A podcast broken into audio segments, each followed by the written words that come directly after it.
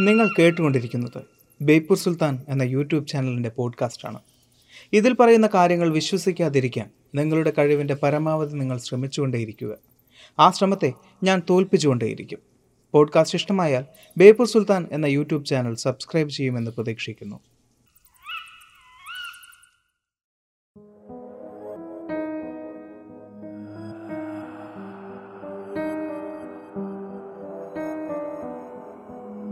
കയറിപ്പോരൻ ചങ്ങായിമാരെ ബേപ്പൂർ സുൽത്താന്റെ ദുനിയാവിലേക്ക്.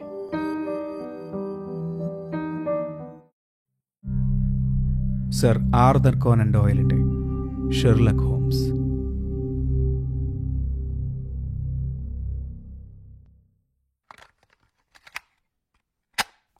വായനാ കൗതുകം വളർത്തുന്ന കാര്യത്തിൽ കഥകൾക്കുള്ള പങ്ക് മറ്റൊരു സാഹിത്യ രൂപത്തിനുമില്ല കഥകളിൽ ഉദ്വേഗജനകമായ കഥകൾ തന്നെയായിരിക്കും ഒരു വലിയ പക്ഷം ആളുകൾക്കും ഹരം പകരുക.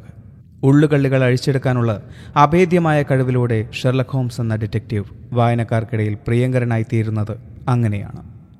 ആർദർ കോനൻ ഡോയലിന്റെ ഷെർലക് ഹോംസ് കഥകൾ വിശ്വസാഹിത്യത്തിലേക്ക് ഉയർത്തപ്പെട്ട് എക്കാലവും വിറ്റഴിക്കുന്നതിന്റെ രഹസ്യവും മറ്റൊന്നല്ല. യുക്തിചിന്തയും ശാസ്ത്രീയ തെളിവുകളും നിഗമന വൈദഗ്ധ്യവും ഹോംസ് കഥകൾക്ക് മാറ്റുകൂട്ടുന്നു. ക്ലൈമാക്സിന്റെ വരണ്ട അരികുകളിലൂടെ വായനക്കാരെ നടത്തി ആശ്വാസത്തിന്റെ പച്ചപ്പുകളിലേക്ക് കൊണ്ടുചെന്നെത്തിക്കുന്ന കുറ്റാന്വേഷകൻ. നിസ്സാരമെന്ന് തോന്നുന്ന സംഭവങ്ങളിൽ നിന്നാണ് ഷെർലക് ഹോംസ് കഥകളിൽ ഉദാത്തമായ കഥാഗതി ഉരുത്തിരിയുന്നത്. സംഭവങ്ങളിലൊപ്പം നിൽക്കുന്ന ഡോക്ടർ വാട്സൺ ഹോംസിന്റെ സഹായിയായി പ്രവർത്തിക്കുന്നു. കഥാപാത്രമായി ജീവിക്കുകയും ഒപ്പം കഥ പറയുകയും ചെയ്യുന്ന ഈ ഇരട്ട വേഷക്കാരനെ ഹോംസിനൊപ്പം തന്നെ വായനക്കാർ ഓർമ്മയിൽ സൂക്ഷിക്കും. തനിക്ക് പറയാനുള്ളത് മുഴുവൻ തന്റെ മിത്രമായ ഈ കുറിപ്പെഴുത്തുകാരന് വിട്ടുകൊടുത്ത് മാറി നിൽക്കുകയാണ് രചയിതാവായ കോനൻ ഡോയൽ കുട്ടികൾക്കും മുതിർന്നവർക്കും ഒരുപോലെ കേൾവിസുഖം പകരും എന്ന വിശ്വാസത്തോടുകൂടി ഭൂതഗണങ്ങൾക്കായി സമർപ്പിക്കുന്നു സർ ആർദർ കോനൻ ഡോയലിന്റെ ഷെർലക് ഹോംസ് കഥകൾ. ചോരക്കളം. ഷെർലക് ഹോംസും ഡോക്ടർ വാട്സണും. ഒരു നിയോഗം പോലെയായിരുന്നു ആ അപൂർവ വ്യക്തിത്വങ്ങളുടെ ഒത്തുചേരൽ. അതിസാഹസികവും ഉദ്വേഗജനകവും സംഭവബഹുലവുമായ അവരുടെ കഥ ഇവിടെ തുടങ്ങുന്നു. Doctor Watson. ആയിരത്തി എണ്ണൂറ്റി എഴുപത്തിയെട്ടിൽ ലണ്ടൻ സർവകലാശാലയിൽ നിന്ന് ഡോക്ടർ ഓഫ് മെഡിസിനിൽ ബിരുദമെടുത്തു. പിന്നെ പട്ടാളത്തിൽ സർജനായി നിയമിക്കപ്പെടുന്നതിനുള്ള പരിശീലനാർത്ഥം നെറ്റലിലേക്ക് പുറപ്പെട്ടു. അത് കഴിഞ്ഞ് സൈന്യത്തിൽ അസിസ്റ്റന്റ് സർജനായി നിയമനം. സൈന്യം ഇന്ത്യയിലായിരിക്കെ. അഫ്ഗാനിസ്ഥാനിൽ യുദ്ധം പൊട്ടിപ്പുറപ്പെട്ടു. ബ്രിട്ടീഷ് സൈന്യനിര ശത്രു രാജ്യത്ത് കടന്ന വിവരം ബോംബെയിൽ വെച്ച് തന്നെ വാട്സൺ അറിയുന്നു. സഹജീവനക്കാർക്കൊപ്പം അദ്ദേഹം കാണ്ഡഹാറിലെത്തി. തന്റെ യൂണിറ്റിലെ പുതിയ ജോലി ഏറ്റെടുത്തു. യുദ്ധകാല സേവനം കൂട്ടുകാരിൽ പലർക്കും ഉദ്യോഗക്കയറ്റവും ബഹുമതികളും നേടിക്കൊടുത്തുവെങ്കിലും വാട്സന്റെ കാര്യത്തിൽ അങ്ങനെയായിരുന്നില്ല. വാട്സനെ ബ്രിഗേഡിൽ നിന്ന് ബർക്ക്ഷയറിലേക്ക് മാറ്റി. മൈവൺ പോരാട്ടത്തിനിടയിൽ ഒരു വെടിയുണ്ട തോളിൽ തറച്ചു.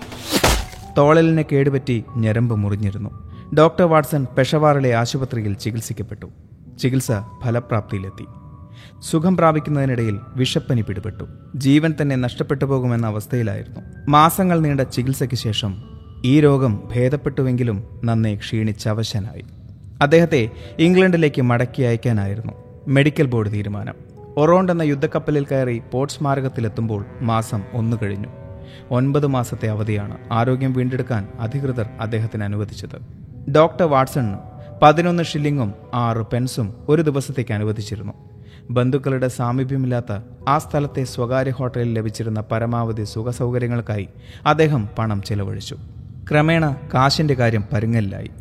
ദൈനംദിന ചെലവുകൾ പരമാവധി ചുരുക്കേണ്ടി വരുമെന്നുറപ്പായി താരതമ്യേന ചെലവ് കുറഞ്ഞ ഒരിടം കണ്ടുപിടിക്കുക അനിവാര്യമായി തീർന്നു. ഒരു ദിവസം ക്രൈറ്റീരിയൻ ബാറിൽ ചിന്താമുഖനായിരിക്കെ ആരോ അദ്ദേഹത്തിന്റെ ചുമലിൽ കൈവച്ചു. അത് ബാട്ടലിൽ തന്റെ സഹായിയായിരുന്ന സ്റ്റാംഫോർഡ് എന്ന യുവാവായിരുന്നു. ഒരു പരിചയക്കാരനെ ആകസ്മികമായി കാണാനിട വന്നതിൽ അദ്ദേഹത്തിന് അതിയായ സന്തോഷം തോന്നി. ആ യുവാവിനും സന്തോഷം തന്നെ. അവർ ഒരുമിച്ച് ഒരു കുതിരവണ്ടിയിൽ ഹോൾബോണിൽ അന്നത്തെ ഉച്ചഭക്ഷണത്തിനായി തിരിച്ചു. വാട്സൺ നിങ്ങളാകെ മെലിഞ്ഞ് കോലം കെട്ടുപോയല്ലോ. കുതിരക്കുളമ്പടി ഒച്ചകൾക്കിടയിൽ സ്റ്റാംഫോർഡ് ചോദിച്ചു. നിങ്ങളിവിടെ എന്തു ചെയ്യുന്നു? വാട്സൺ മറുപടി പറഞ്ഞു തീർന്നതും കുളമ്പടി നിലച്ചു. അവർ ഹോട്ടലിന് മുമ്പിലെത്തി. ഭാവി പരിപാടി? കൂട്ടുകാരൻ ചോദിച്ചപ്പോൾ വാട്സൺ പറഞ്ഞു കുറഞ്ഞ ചെലവിൽ സുഖമായി താമസിക്കാൻ ഒരിടം കണ്ടുപിടിക്കണം. അത്ഭുതം തന്നെ കൂട്ടുകാരൻ പറഞ്ഞു. മറ്റൊരാളും ഇതുപോലെ ഒരു കാര്യം എന്നോട് പറഞ്ഞിരുന്നു. അതാരാണ്? അയാളിപ്പോൾ ആശുപത്രിയിലെ കെമിസ്ട്രി ലബോറട്ടറിയിലുണ്ട്.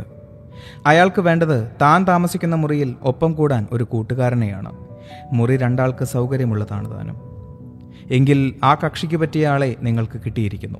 വാട്സൺ പറഞ്ഞു ദൈവത്തിനാണേ ഞാൻ തയ്യാർ. മദ്യചഷകത്തിന് മേലെ നോക്കി പാതി കണ്ണ് കൂട്ടുകാരന്റെ മുഖത്തേക്ക് പായിച്ച് ബാട്ട്ലിൻ പറഞ്ഞു ഷെർലക് ഹോംസിനെ പരിചയപ്പെട്ടിട്ടുണ്ടോ? ഇല്ലെങ്കിൽ പറയാം ആളെ നിങ്ങൾക്ക് ഇഷ്ടപ്പെടും എന്ന് തോന്നുന്നില്ല. വിശദമാക്കാമോ? ആളൊരു മാന്യനാണ് പക്ഷേ തന്റെ നിഷ്ഠകളിൽ വിട്ടുവീഴ്ചയില്ല. തന്റെ ഗവേഷണങ്ങളിൽ തികഞ്ഞ ശ്രദ്ധയുള്ളയാളാണ്. മനസ്സിലിരുപ്പ് മനസ്സിലാക്കുക ദുഷ്കരം. ജന്തുശരീരശാസ്ത്രത്തിൽ നിപുണനാണ്. രസതന്ത്ര വിദഗ്ധനുമാണ്. വൈദ്യശാസ്ത്ര ഗവേഷണമാണോ വിഷയമെന്ന് ചോദിച്ചാൽ അല്ല എന്നേ ഉത്തരമുള്ളൂ. എങ്കിലും ഏതൊരു പ്രതിഭാശാലിയെയും വായടപ്പിക്കാൻ തക്ക പരിജ്ഞാനവുമുണ്ട്. ഞാൻ പരിചയപ്പെടാം. അറിവുള്ള ഒരാളോടൊപ്പം കഴിയുന്നത് എനിക്കിഷ്ടമാണ്. അയാളെ കാണിച്ചു തരൂ വാട്സൺ പറഞ്ഞു. കക്ഷി സദാ തന്റെ ലബോറട്ടറിയിൽ തന്നെയായിരിക്കും. അവിടെ നിന്നിറങ്ങിയാൽ ദിവസങ്ങളോളം അജ്ഞാതവാസത്തിലും. ഇപ്പോൾ ആൾ അവിടെ തന്നെയുണ്ട്. നമുക്ക് ചെന്ന് കാണാം. അവർ ഭക്ഷണം കഴിഞ്ഞിറങ്ങി. പോകും വഴി ഷെർലക് ഹോംസിന്റെ വിചിത്ര സ്വഭാവങ്ങളെക്കുറിച്ച് കൂട്ടുകാരൻ ഡോക്ടർ വാട്സനോട് പലതും പറഞ്ഞു. പിന്നെ ഇങ്ങനെ കൂട്ടിച്ചേർത്തു. നിങ്ങൾക്ക് അദ്ദേഹത്തോട് പൊരുത്തപ്പെടാൻ കഴിയുന്നില്ല എങ്കിൽ എന്നെ പഴി പറഞ്ഞേക്കരുത്. പറ്റാതെ വന്നാൽ ഗുഡ് ബൈ പറഞ്ഞേക്കാം. വാട്സൺ പറഞ്ഞപ്പോൾ കൂട്ടുകാരൻ ചിരിച്ചു. പുള്ളിക്കാരന്റെ വിചിത്ര രീതികളൊന്നും ഞാൻ വിശദമായി പറഞ്ഞില്ലല്ലോ സ്റ്റംഫോർഡ് പറഞ്ഞു. ശവത്തിൽ കുത്തുന്ന സ്വഭാവം എന്ന് പറഞ്ഞാൽ നിങ്ങൾക്ക് എന്തു തോന്നും? ശവത്തിൽ കുത്തുകയോ? എന്ന് പറഞ്ഞാൽ മോർച്ചറിയിലെ ശവത്തിൽ വടികൊണ്ട് കുത്തുക അടിക്കുക അങ്ങനെ. ഒരാൾ മരിച്ച ശേഷം എത്രത്തോളം ക്ഷതമേൽക്കാമെന്നറിയാൻ. വാസ്തവമാണോ? ഞാൻ കണ്ടതാണ്. മെഡിക്കൽ വിദ്യാർത്ഥിയല്ല എന്ന് നിങ്ങൾ പറഞ്ഞതോ? ആ അർത്ഥത്തിലല്ല തന്നെ. ദാ നമ്മൾ സ്ഥലത്തെത്തി. കാണാൻ പോകുന്ന പൂരത്തെക്കുറിച്ച് എന്തിനു വിവരിക്കണം? എത്തിച്ചേർന്ന സ്ഥലത്തെ ആശുപത്രി വാട്സന് പരിചയമുള്ളതാണ്. ഗോവണി കയറി ഇടനാഴിയിലൂടെ നടന്ന് ഒരു ചെറു കമാനം പോലെയുള്ള വാതിൽ കടന്നു. ആ മുറിയിൽ കണ്ണാടിക്കുപ്പികളും പാത്രങ്ങളും പരീക്ഷണ കുഴലുകളും നിരന്നിരിക്കുന്നു. പല വലുപ്പത്തിൽ മേശകൾ.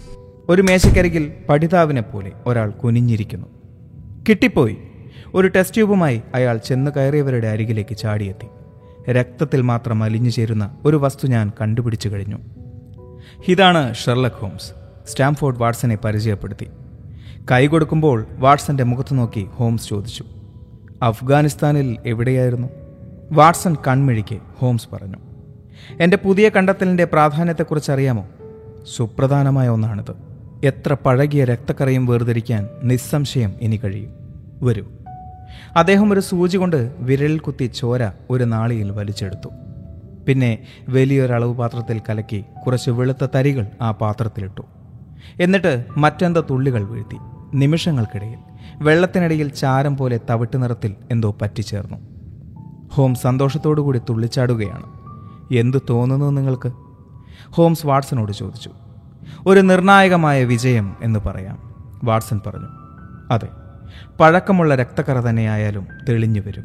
പണ്ടേ കണ്ടെത്തേണ്ടതായിരുന്നു. എങ്കിൽ കൊലയാളികളായ പല മാന്യന്മാരുടെയും മൂടുപടമഴിഞ്ഞേനെ വാട്സൺ തലകുലിക്ക് സമ്മതിച്ചു. പഴകിയ രക്തക്കറ അഴുക്കെന്നോ വെറും കറയെന്നോ തോന്നിപ്പിച്ചിരുന്നത് കുറ്റാന്വേഷകനെ കുഴക്കിപ്പോന്നിരുന്നു. ഇനി അതുണ്ടാവില്ല. ഹോംസിന്റെ മുഖത്ത് വിജയഭാവം കണ്ടു. തീർച്ചയായും ഇതൊരു വിജയം തന്നെ വാട്സൺ പറഞ്ഞു. എന്റെ അനുമോദനങ്ങൾ.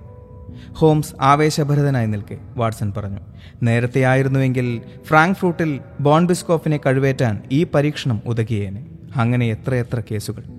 ഷെർലക് ഹോംസ് തന്റെ വിരലിലെ മുറിവുകൾ ഒരു തുണ്ട് പ്ലാസ്റ്റർ ഒട്ടിച്ചു. കൈവിരലുകളിൽ അവിടെ ഇവിടെ തുണ്ട് പ്ലാസ്റ്ററുകൾ ഡോക്ടർ വാട്സന്റെ ശ്രദ്ധയിൽപ്പെട്ടു. ഹോംസ് കൈയുയർത്തി പറഞ്ഞു. എന്തെന്ത് വിഷവസ്തുക്കൾ ഞാൻ കൈകാര്യം ചെയ്യുന്നു? കൈപ്പത്തയിലെ നിറവ്യത്യാസം വാട്സൺ ശ്രദ്ധിച്ചു. സ്റ്റാംഫോർഡ് ഒരു ഇരിപ്പിടം ചൂണ്ടി വാട്സനോട് ഇരിക്കാൻ പറഞ്ഞു. ശേഷം ഹോംസിനോട് പറഞ്ഞു. ഞങ്ങൾ വന്നത് എന്തിനാണെന്ന് പറഞ്ഞില്ലല്ലോ? എന്റെ ഈ സ്നേഹിതൻ ഒരു ചങ്ങാതിയെ കണ്ടുപിടിച്ച് ഒപ്പം താമസിക്കാൻ അന്വേഷിച്ചിറങ്ങിയതാണ്. എന്നാൽ നിങ്ങളെ തമ്മിൽ പരിചയപ്പെടുത്താം എന്ന് കരുതി ഞാൻ കൂട്ടിക്കൊണ്ടുവന്നു. അത് കേട്ടതും ഹോംസിന്റെ മുഖത്ത് സന്തോഷത്തിന്റെ ഓളങ്ങൾ. പറ്റിയൊരു വീട് ഞാൻ നോട്ടമിട്ടിട്ടുണ്ട്. ബേക്കർ സ്ട്രീറ്റിൽ. പുകയിലയുടെ കൊഴുത്ത മണം എന്റെ സ്നേഹിതന് ഹിതമാകുമോ? ഞാനും ഒരു പുകക്കുഴൽ തന്നെ വാട്സൺ ചിരിച്ചുകൊണ്ട് പറഞ്ഞു. എന്റെ പരീക്ഷണങ്ങൾ നിങ്ങളെ മുഷിപ്പിച്ചെങ്കിലോ? ഇല്ലേ ഇല്ല എങ്കിൽ പിന്നെ എന്റെ എല്ലാ ദുസ്വഭാവങ്ങളും നിങ്ങളറിയണം. ഞാൻ ചിലപ്പോൾ ദിവസങ്ങളോളം മുനിയെപ്പോലെ മൗനിയായിരിക്കും. ക്രമേണ പൂർവസ്ഥിതി കൈവരിക്കും. നിങ്ങൾക്ക് പറയാനുള്ളതും തുറന്നു പറയാം. അന്യോന്യം മനസ്സിലാക്കിയിരിക്കുന്നതാകും അഭികാമ്യം. വാട്സൺ ചിരിച്ചു. നിങ്ങൾ മൗനിയായിരിക്കുമെന്ന് പറയുമ്പോൾ ശരീരത്തിന് ക്ഷീണം ബാധിച്ച ഞാനാണെങ്കിൽ ശബ്ദകോലാഹലങ്ങളെ വെറുക്കുന്നു. അധികം ഉറങ്ങാറില്ല. ഇപ്പോൾ പൊതുവെ ഒരാലസ്യക്കാരൻ എന്ന് പറയാം. ക്ഷീണം മാറിക്കിട്ടിയാൽ പ്രകൃതവും മാറും. വയലിൻ വാദനത്തെ നിങ്ങൾ ശബ്ദകോലാഹലം എന്ന് വിശേഷിപ്പിച്ചേക്കുമോ? അതൊരു വരദാനം പോലെയാണെങ്കിൽ കുഴപ്പമില്ല. അരോചകമായാൽ. എങ്കിൽ വീട് ചെന്ന് കാണാൻ നാളെ ഉച്ചയോടെ പോന്നോളൂ. ബാക്കി നാളെ. വാട്സൺ സ്റ്റാംഫോർഡുമൊത്ത് തൽക്കാലം ഹോട്ടലിലേക്ക് മടങ്ങി. അപ്പോഴും ആ അത്ഭുതം വാട്സന്റെ മനസ്സിൽ തൂങ്ങി. സ്റ്റാംഫോർഡിനോട് അദ്ദേഹം ചോദിച്ചു ഞാൻ അഫ്ഗാനിസ്ഥാനിൽ നിന്നും മടങ്ങിയതാണെന്ന കാര്യം ഹോംസ് എങ്ങനെ അറിഞ്ഞു? അദ്ദേഹത്തിന്റെ ആ അസാധാരണത്വം എങ്ങനെയെന്നത് പലർക്കും അജ്ഞാതമാണ്. എന്നെ അദ്ദേഹത്തിന് പരിചയപ്പെടുത്തിയതിന് വളരെ നന്ദി വാട്സൺ പറഞ്ഞു. മനുഷ്യനെ അറിയാൻ ഒരു മനുഷ്യനെ തന്നെ അറിയണം. പെരിയാ നേരം സ്റ്റാംഫോർഡ് പറഞ്ഞു നിങ്ങൾ അദ്ദേഹത്തെക്കുറിച്ച് കുറച്ചു മാത്രം അറിയുമ്പോൾ അദ്ദേഹം നിങ്ങളെ അപ്പാടെ അറിയുന്നു. Good bye.